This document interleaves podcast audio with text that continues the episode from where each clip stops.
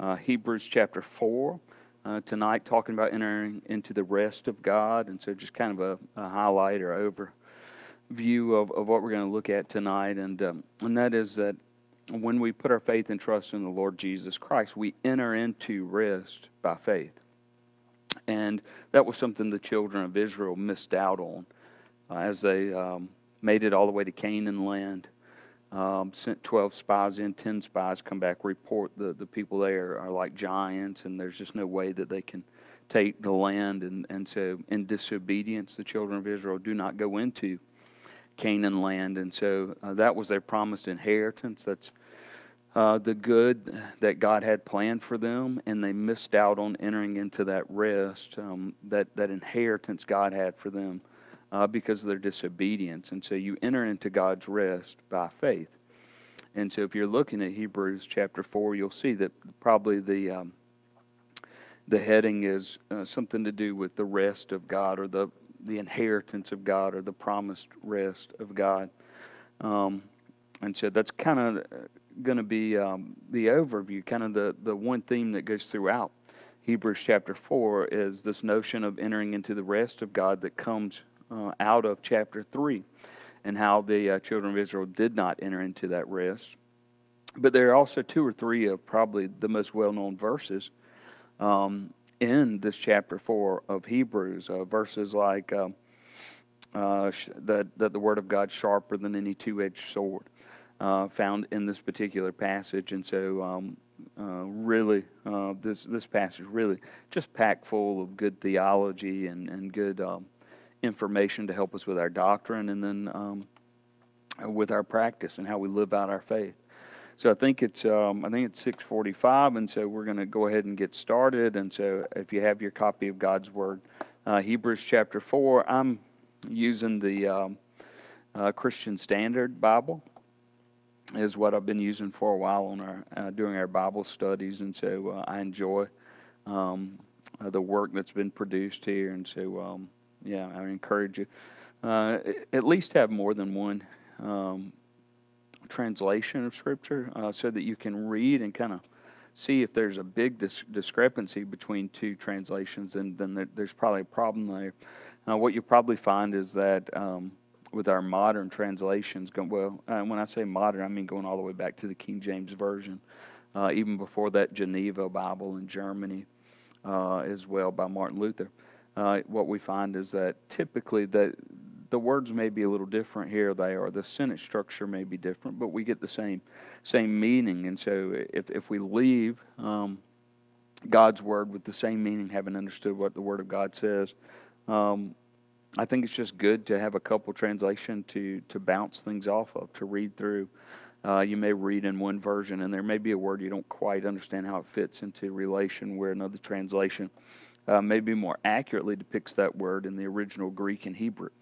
Uh, so, um, so I encourage you. So I have every Bible translation there is, and I'm just kind of talking to get us started. Um, and I read every translation, every passage that I that I teach or preach. I'm going to read it in multiple translations. Uh, I'm going to do the, the word studies and, and research the, the Greek and the Hebrew and find out if there's anything significant there that needs to be brought out from the original language. Typically, there's not. Typically, our translations do a great job of bringing out the original intent and the meaning of the words there. Uh, there are times where we need to talk a little bit about the, the Greek or the Hebrew or the Aramaic uh, in some parts of, say, the end of Daniel um, that we need to talk about those because um, there's something significant there based on the word.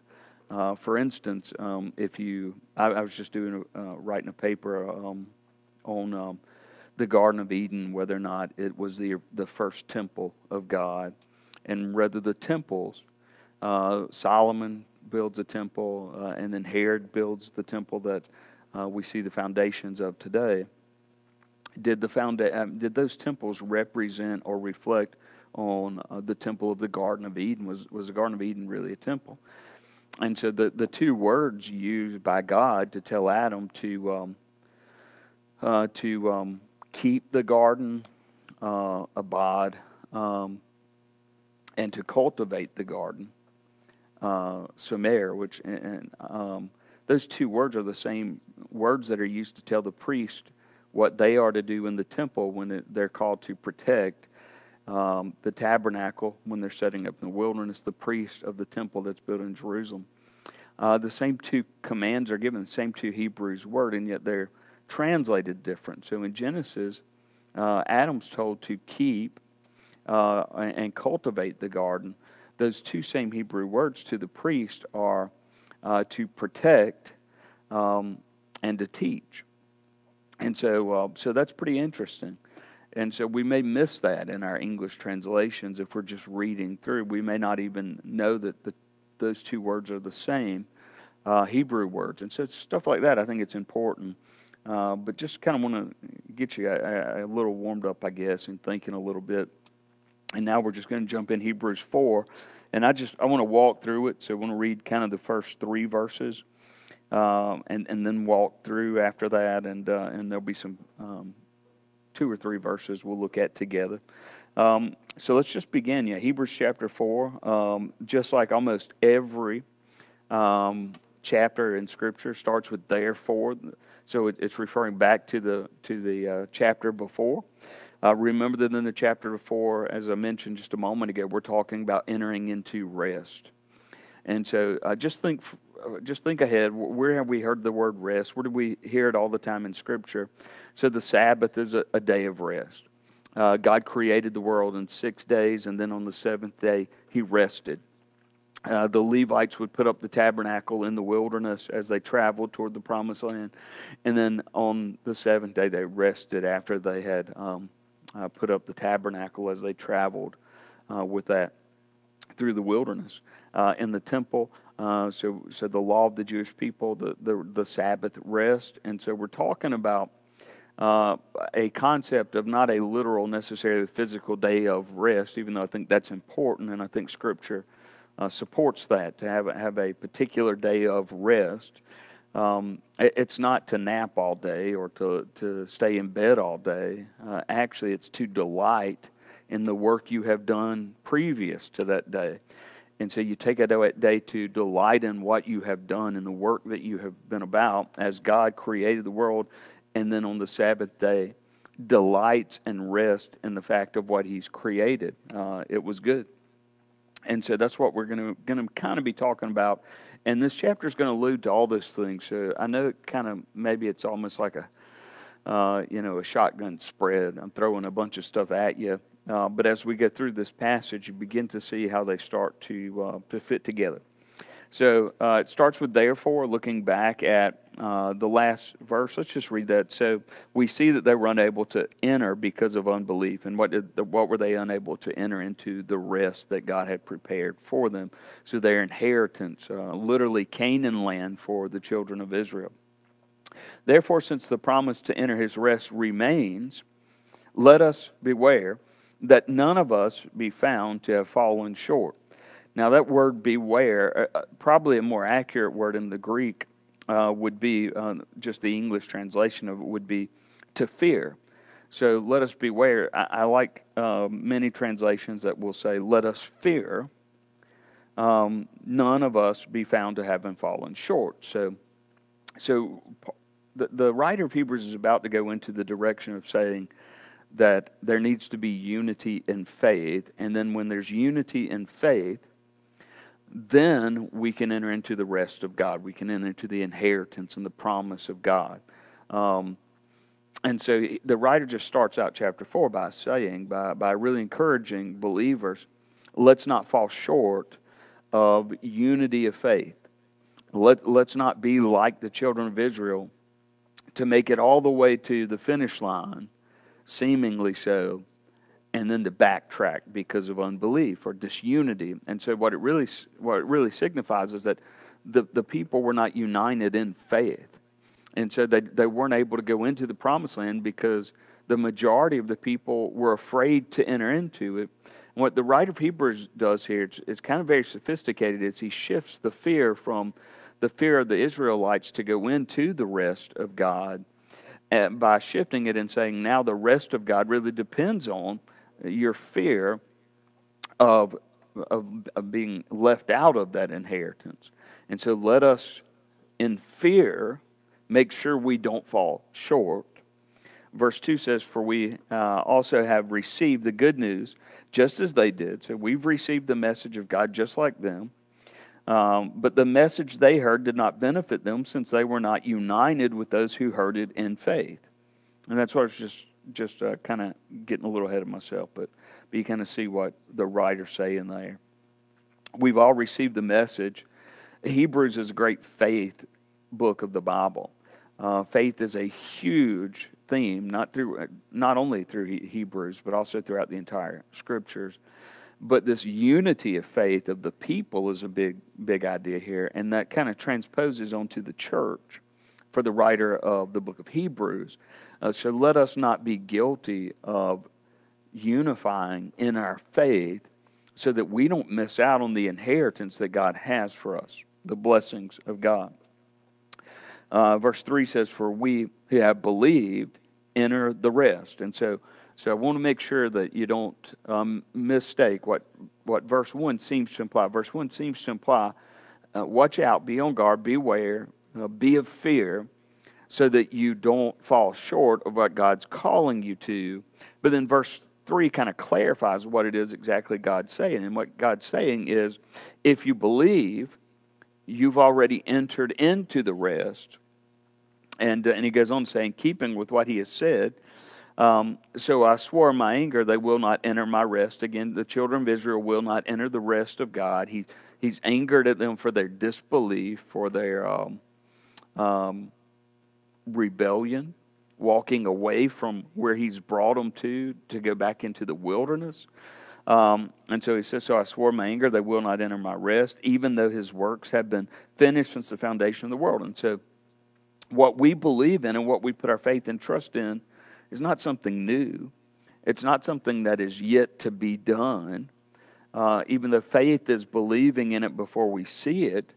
So, so we are to enter into rest, what God's promised us, our inheritance of God, based on our faith and what has been finished in the work of Jesus Christ.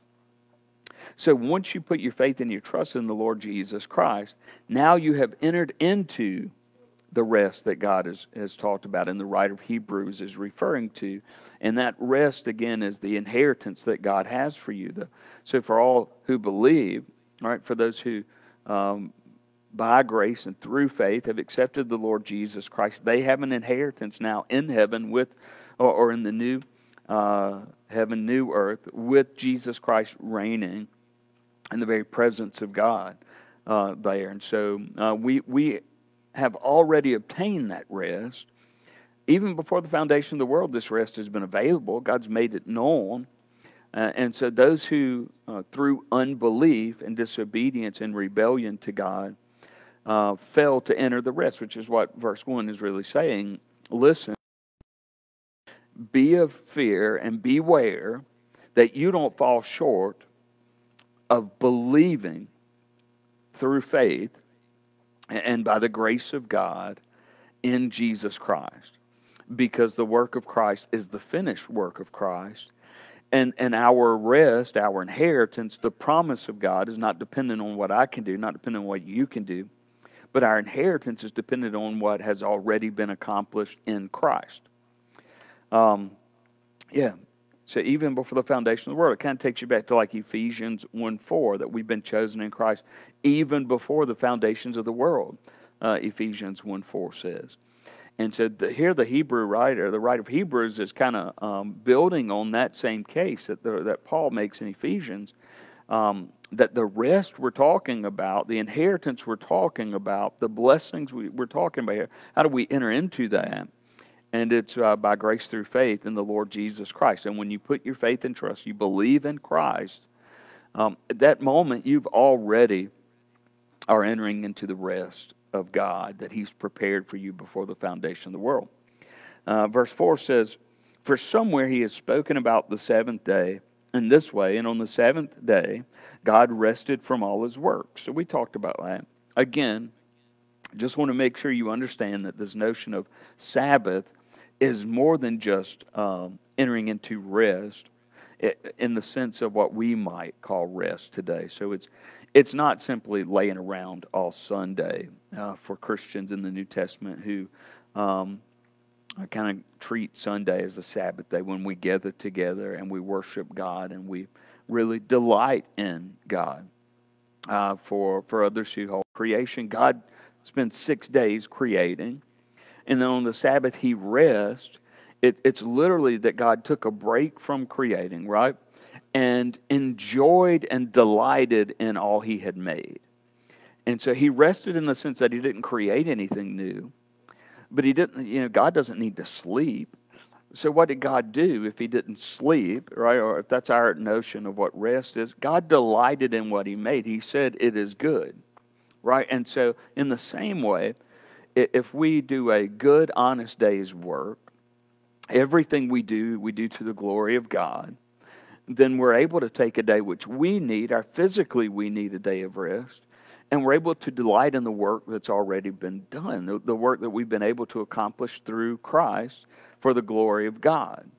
And, and so I just want to make sure, because in America we have a, this sense of the Sabbath day rest being a day where you, you don't do anything. And you'll remember that even the, uh, the Pharisees kind of had a warped view of the Sabbath rest. And, and where Jesus told them, you know, like, what? Is it evil for me to heal a man on the Sabbath? Uh, of course it's not. And the Sabbath indeed is made for man, not for God. God is the Lord of the Sabbath. Um, and so the writer of Hebrews here is acknowledging and saying we need a Sabbath day rest. But the rest he's talking about just above that is this rest where we're talking about the inheritance of God. The, a Sabbath day rest, or us taking a day of rest, uh, that's more of delighting in the work we've accomplished. And so some people um, really cannot do a Sabbath because they don't work, right? I mean, I don't mean at a job, but they don't do, they, they're not about anything. And so if we're really about the work that God's placed before us, um, the, the occupation that, that we've been called to, whatever that may be, um, how we treat other people throughout the week, then a Sabbath day is a time for us to delight in all that's been accomplished uh, the six days leading up to the Sabbath. Um, yes, yeah, so God continues here and says, uh, or the writer of Hebrews does, um, again in verse 5. Again in that passage, he says, They will never enter my rest. Therefore, since it remains for some to enter, and for those formerly received, the good news did not enter because of disobedience. I don't want to get uh, too confused or tied up. It's just the children of Israel did not enter to the rest of God. And he says it all through chapter 3, he says it all through chapter 4, the writer of Hebrews. It may seem like I'm repeating myself. I am because the writer is repeating himself. Um, and yet, this is some of the most sophisticated writing in, in Greek that we find anywhere in the New Testament. So it's not on an ele- elementary level. This is written a really sophisticated book. Um, the children like formerly, the children of Israel formerly received the good news of God. Their unbelief as they're about to enter into the land of Canaan um, results in them losing their inheritance, their blessing of their rest in Canaan land. And it falls to their descendants, it falls to the next generation. Verse 7, he again specifies a certain day, today he specified this speaking through David after such a long time. Today, if you hear his voice, do not harden your hearts. And, and so here's just the sense of that. Uh, when God tells you to do something, do it today. Uh, God, everything that God will place on our heart to do, there should be a sense of urgency to do what it is God's called us to do. Uh, the Word of God is not something we ought to place on the back burner, but, but when God reveals to us through His Word, uh, through commands and imperatives and, and, and other uh, types of statements, that we ought to be doing something, or maybe um, things we should abstain from, then we need to be quick in a hurry with a sense of urgency to do what it is God's called us to do. Likewise, if, if God, through the Holy Spirit of God, speaks to your heart or calls you to some ministry or tells you to do something through His Holy Spirit, right? The very Spirit of God living within the believer speaks to the believer uh, on behalf of God. So when God speaks, we hear, we, re, we respond with urgency. So today, if you hear His voice, do not harden your hearts. Now we're up to verse 8. Verse 8 says, For if Joshua had given them rest, God would not have spoken later about another day. Therefore, a Sabbath rest remains for God's people. So here, the writer up to this point is kind of intermingled, entering into the rest that God has prepared for those who are, who believe through faith, and the notion of a Sabbath rest. And so, what the writer of Hebrews does here is, um, again, it's just a, the writing is very sophisticated. What he does here is he goes back and he brings those two concepts together and he says, because of their unbelief, now they required a day of rest. Had they not had unbelief, they would have went into and entered into the rest of God in the promised land of Canaan. Remember all the promises that there were there. I mean, um, remember the curse of Canaan way back in Genesis, where, um, of course, Ham uh, kind of mocks his father and makes fun of him. Um, Noah's drunk and naked. Uh, and he doesn't curse Ham, he curse, curses Canaan. And basically, the curse of Canaan is just to be fulfilled through the children of Israel, uh, where Israel is told that they're going to live in homes they didn't build, they're going to eat of vineyards they didn't plant all that was waiting for them to walk into and inherit as the rest God had prepared for them. But because they hardened their hearts, because they did not, um, they weren't obedient to God, they missed the rest of God. They missed the inheritance, God, the blessing that God had prepared for them. And so now they desperately needed a day of rest. So, so verse 8, let me just, so, for if Joshua had given them rest, God would not have spoken later about another day. Therefore, a Sabbath rest remains for God's people. For the people who has entered his rest has rested from his own works, just as God did from his. Let us then make every effort to enter that rest, so that no one will fall into the same pattern of disobedience. So, uh, yeah, so just, just what I, I, said just a moment ago, I just want to uh, repeat it one time. So, had the children of Israel proceeded in what God had called them to do, in faith and trust and belief, they would have entered into the rest of God. They would have entered into Canaan land. The land would have been given to them. God would have done all the bidding for them, and they were, would have just been recipients of this great inheritance. By disbelief and uh, disobedience and rebellion, they lost out on that. And so now another day has to be distinguished, a day of rest. Why? Because of their disbelief, because of their disobedience, because of their rebellion.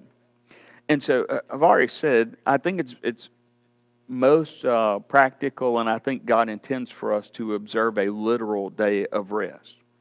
That is different than entering into the promised inheritance of God that the writer of Hebrews calls rest, entering into his rest that is his inheritance for us. Eh, we've already entered into that rest if by faith, through grace, we have put our belief and trust in the Lord Jesus Christ. So one day we will uh, inherit and receive the rest that we've already entered into. Until that day comes, there needs to be a day of observance where we reflect and delight in the work that we've done. And so if we are obedient to God, if we try to imitate the Lord Jesus Christ in all we do in our relationships, our work, if we're sharing the gospel and being about missions and taking the, the word of God to the very ends of the earth, uh, starting in our own communities, then, then this Sabbath day of rest is a day where we reflect and delight in the work that we've done. And that's, that's all the writer of Hebrews has really said through these first um, nine, nine verses or so as he has said, the children of Israel did not enter their rest because of disbelief and, and a lack of unity and faith. And those who believe have entered the rest of God. And then he's kind of given us the history of the Israelites' rejection in the wilderness as they're about to cross into Canaan, and then the 40 years of wandering that they go through. And now this needed Sabbath day of rest, which is different and distinguished from the rest of God in the sense of the inheritance and the blessing uh, that awaits us because of our faith and belief in the Lord Jesus Christ. Verse 10 says, Uh, and I may have read it, but just going to repeat. For the person who has entered his rest has rested from his own works, just as God did. Let us then make every effort to enter that rest, so that no one will fall into the same pattern of disobedience, the disobedience of the children of Israel. And now, verse 12 For the word of God is living and effective or active, and sharper than any double edged or two edged sword, penetrating as far as the separation of the soul and spirit, joints and marrow. Uh, it is able to judge the thoughts and the intentions of the heart. No creature is hidden from him but all things are naked and exposed to the eyes of him to whom we must give an account. So here's the deal.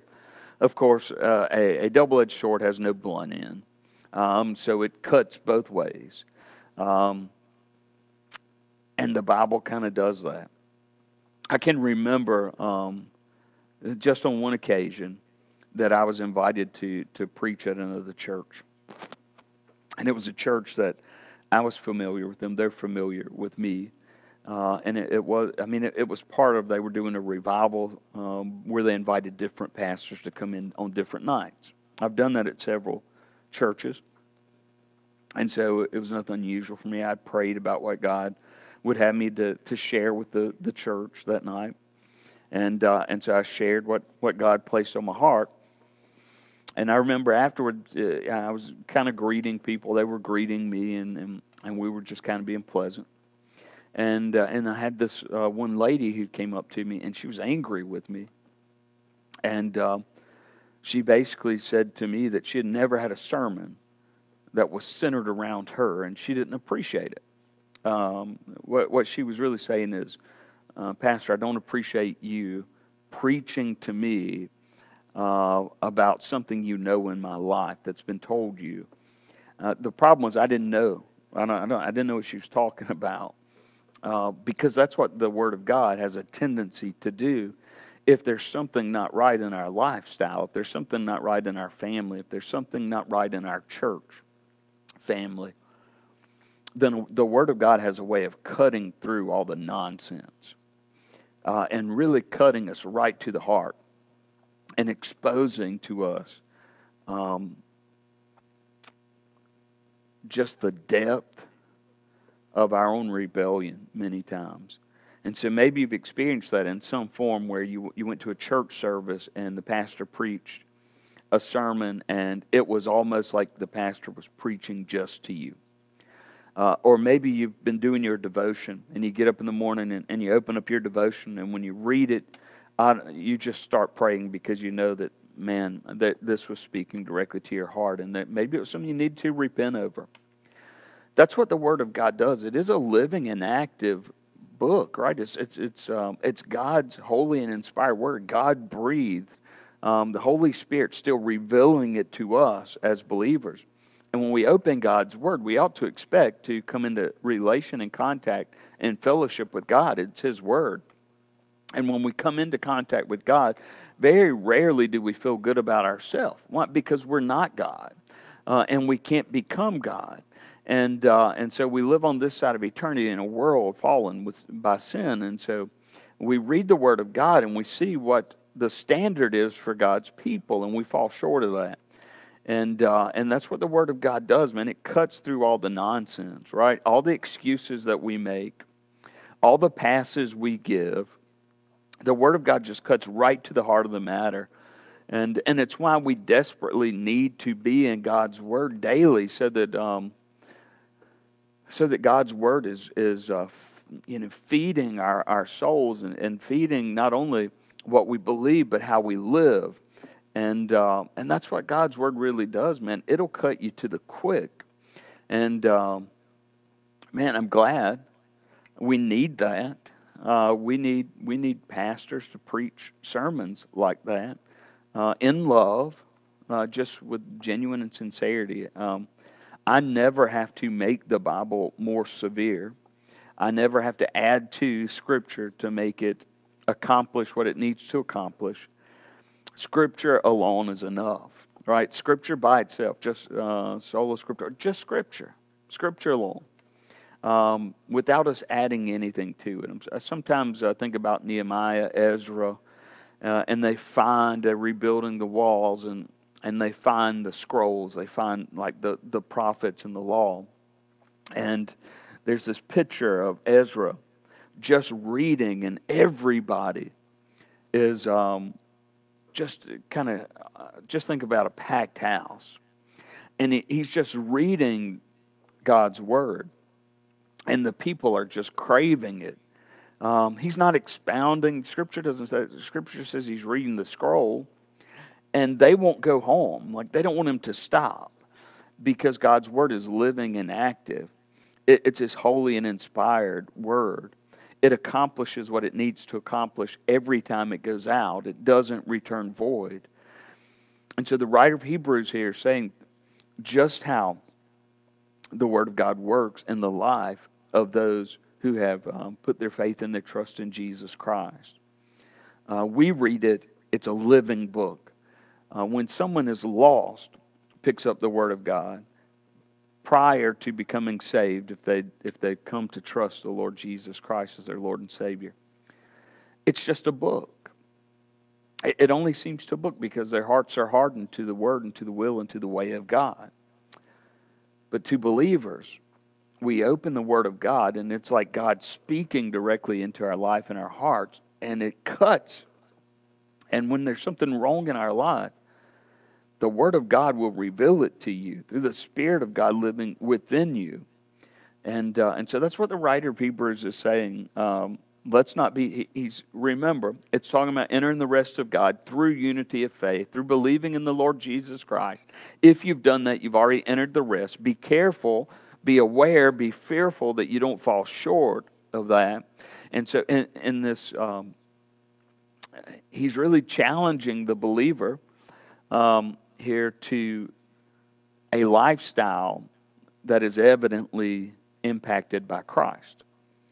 And so he tells us right above in verse 11 let us then make every effort to enter the rest so that no one will fall into the same pattern of disobedience and then he gives us this this um, it's not just a formula but the writer of Hebrews is saying if you don't want to fall short, if you don't want to live in disobedience, and after the pattern of disobedience that the Israelites did, then here's his word, and it prevents you from living in disobedience because its words cut like a double edged sword.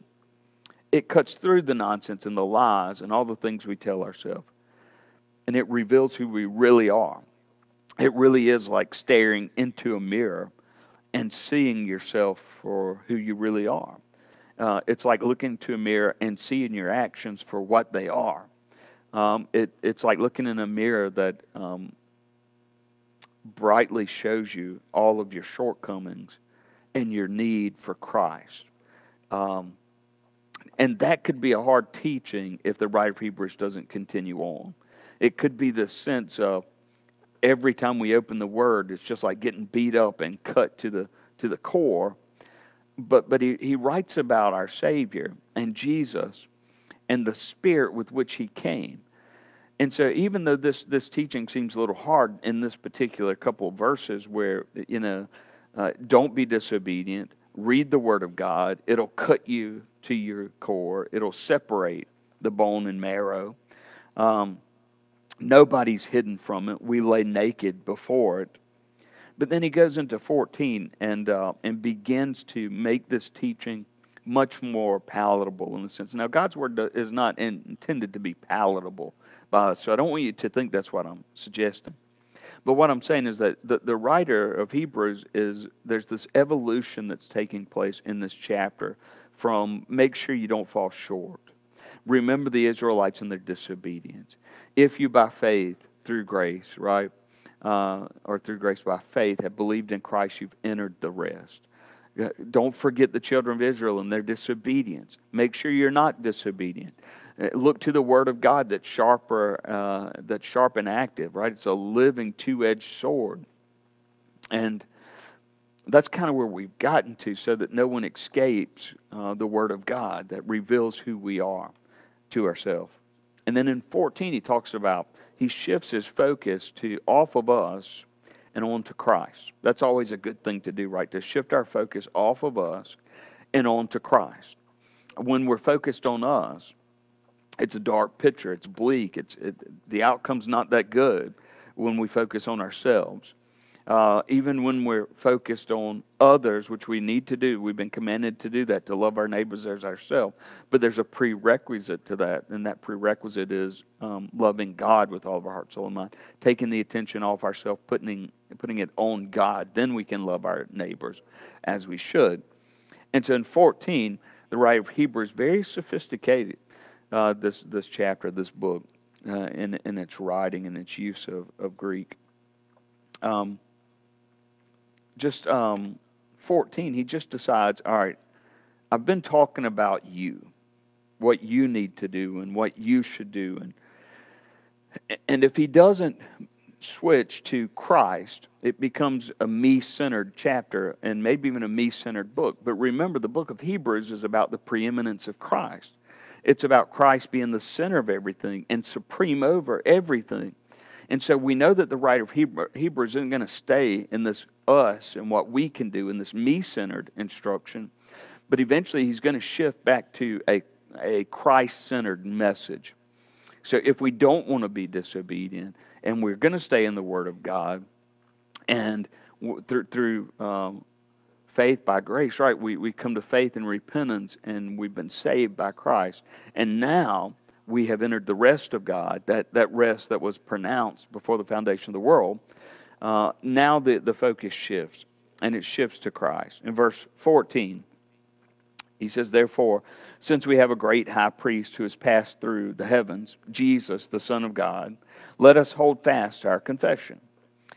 So now the focus is off of us. The focus is off of us spending time in the Word. The focus is off of. Doesn't mean we're not. We do. We need to. We, we need to be saturated with the Word of God. But now the focus comes on Christ. And, and what the focus does here, and what the shift does, is it points out to us what Christ is like. And when you begin to see what Christ is like, and the love that Christ has for us, and the compassion he has shown toward us, and the sympathy he has, and empathy that he has toward us, all of a sudden, the burden is lifted off of my shoulders because it, even though I, I'm called to do things, and I'm challenged and encouraged and commanded to do things by the Word of God, when my focus is on Christ, those things tend to fall into place. When Christ is the center of my, my life and the center of my family and the center of my church and when it's the mind of Christ I seek to have and, and the humility of Christ that I want to put on, all of a sudden, all the things that we've been called to do as believers become like second nature to us. When Christ is in the right place in our life, when He is the preeminent one in our life, then all of a sudden, what I need to do, I am learning through the Spirit of God who is teaching me because Christ is the center of my life and my hope is in Christ and nothing else. And so we serve a high priest who has passed through the heavens, both the, the visible cosmos and, uh, and the spiritual heaven.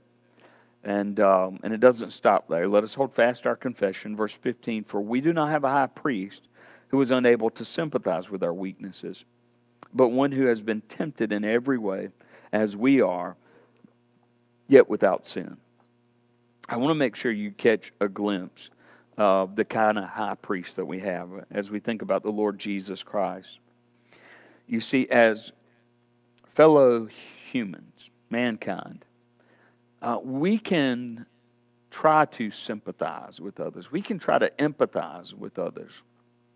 We can try to walk a mile in their shoes. The problem is we can never really feel what they feel. It doesn't mean we, we're not trying to be there. We, we need to be there for one another. We need to, to share our burdens and confess our sins to one another and uh, encourage and edify one another in Christ. But there's a limit to what we can fully understand about someone else's suffering. And so it's why, naturally, listen, when we tell people that we know what they feel, as good intentioned as we may be, we don't know what other people are feeling. We can't feel what they're feeling. we have sympathy toward them and we, we try to be empathetic toward them and we want to walk through this with them and the burden they're having. But we can never know exactly what they're feeling. So, so my language has changed a little over time. And those, those people who are suffering, whatever the means may be, it, it, it may be inequalities in our society, it may be the loss of a loved one. I would never insult someone by saying that I know how you feel. Um, even if I've experienced a situation that's very similar, my experience and their experience is different. Uh, we're praying for you.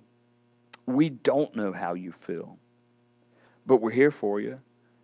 If you want to talk about your problem, if you just want somebody to listen, if you just want somebody to make a pot of coffee, uh, if we can serve you, we want to serve you. Boy, we sympathize with your situation. But the truth is, as men and women, we don't know what other people feel. And sometimes we can express that the best we can, and yet still people don't know uh, how you feel when you're struggling, when you're going through pains in this life. But what this passage teaches us is that Jesus Christ knows how you feel. So it's not just this intellectual thing that Jesus knows because he's God um, what you're going through. He knows about your pain and your depression and your tremblings and your sensitivities and but what scripture says is that we serve a high priest who is unable to sympathize with our weaknesses, but who has been tempted in every way as we are, yet without sin. And so when we go before God in prayer, and, and, and I'm, I'm just trying to walk through this just as slow and succinct as I can because I think it's so important. That when we go to Christ, we're not going to some deist view of a God who there's a God out there, but he doesn't care about us. Wrong. There's a God who cares so much, he came and experienced and felt everything, but without sinning. His response to all those struggles that he had, his response to how to deal with his pain and his suffering and his loss, his rejection, his depression, Christ knows how you feel and all those things, yet he responded in a way that was not sinful. And so you can talk to Christ, and Christ knows more about the way you feel from experience than any other person in the universe can. And that takes us to like Philippians chapter 2 where it talks about the mind of Christ, the humility of Christ, and there's this there's this really beautiful Greek word. It doesn't sound that beautiful, but it's this Greek word called kenosis, and it and it means that Christ emptied himself in order to come as a servant, right? So he's still divine, fully divine, fully God, and yet he empties himself of those attributes that would prevent him from coming in the flesh as fully man and so we have this union of both 100% God and 100% man. And in Philippians 2, just a beautiful chapter, I encourage you to go read it, right? That, um, that he emptied himself, took on the form of a man, uh, endured all the way to death, even death on a cross. That's the mind of our Lord Jesus Christ. That's the one we pray to. That's the one that we serve. We serve the one who served us.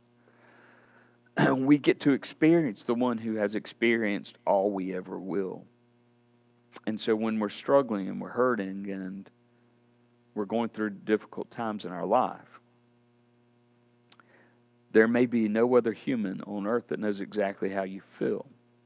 Even though we'll be there for each other, we'll love one another, we comfort one another, we we listen to one another, we edify one another, build each other up, encourage each other, love each other. But there's only one who truly knows how you feel, and that's Jesus Christ, your high priest. And so when you go to him in prayer, just remember that as you talk to Christ, He not only senses but feels what you feel. That's just the kind of Savior that we serve. I love this passage. Um, he feels what we feel, He knows what we know, He hurts like we hurt. But in all those things, He went through them and made it through them without sin. And verse 16 gives us another therefore, right? Therefore, since we serve this great high priest, therefore, since we have the Word of God that's living and active, sharper than any two edged sword that cuts through all the mess and all the, the junk. That we have this rest that we can enter to by faith and trust in Jesus Christ. Therefore, because of all these things, let us approach the throne of grace with boldness. Let us go before the very throne of God. Let us go before the throne with boldness so that we may receive mercy and find grace to help us in a time of need or an hour time of need. And so I, pray chapter 4 has been encouraging to you. Um, the first 12, 13 verses seem um, to be about our, not a, not, not a work or salvation by works. It's not that. The first 14, 14 verses, the writer of Hebrews is kind of telling us what we our attitude needs to be and how we need to walk and how we need to be in the Word of God and how we need to uh, put our faith and our trust in Christ. But then the last three verses take the attention off of us, place the attention where it deserves to be on the supremacy of Jesus Christ. And ultimately tells us that as we're struggling in this life and as we're hurting in this life, that we have a Savior who knows how we feel. And therefore, we should approach the throne of grace boldly, right? Um, and so that would be my prayer for us tonight is that whatever it is we may be dealing with and whatever it is we may be facing, uh, whatever response we may have had to a circumstance, and uh, whether we um, whether it's repentance that we need to seek before God's face, whether we need to intercede for someone else before the throne of grace of God, whether we're going through things and we feel like nobody understands, there's someone who understands. Christ understands. He feels what you feel. And so tonight, I would encourage you, whatever it is you need, whatever it is you're suffering through, um, go boldly before the throne of grace. Yeah, that's the kind of high priest we serve. I pray that, he, that Hebrews 4 has been good to you. Thanks.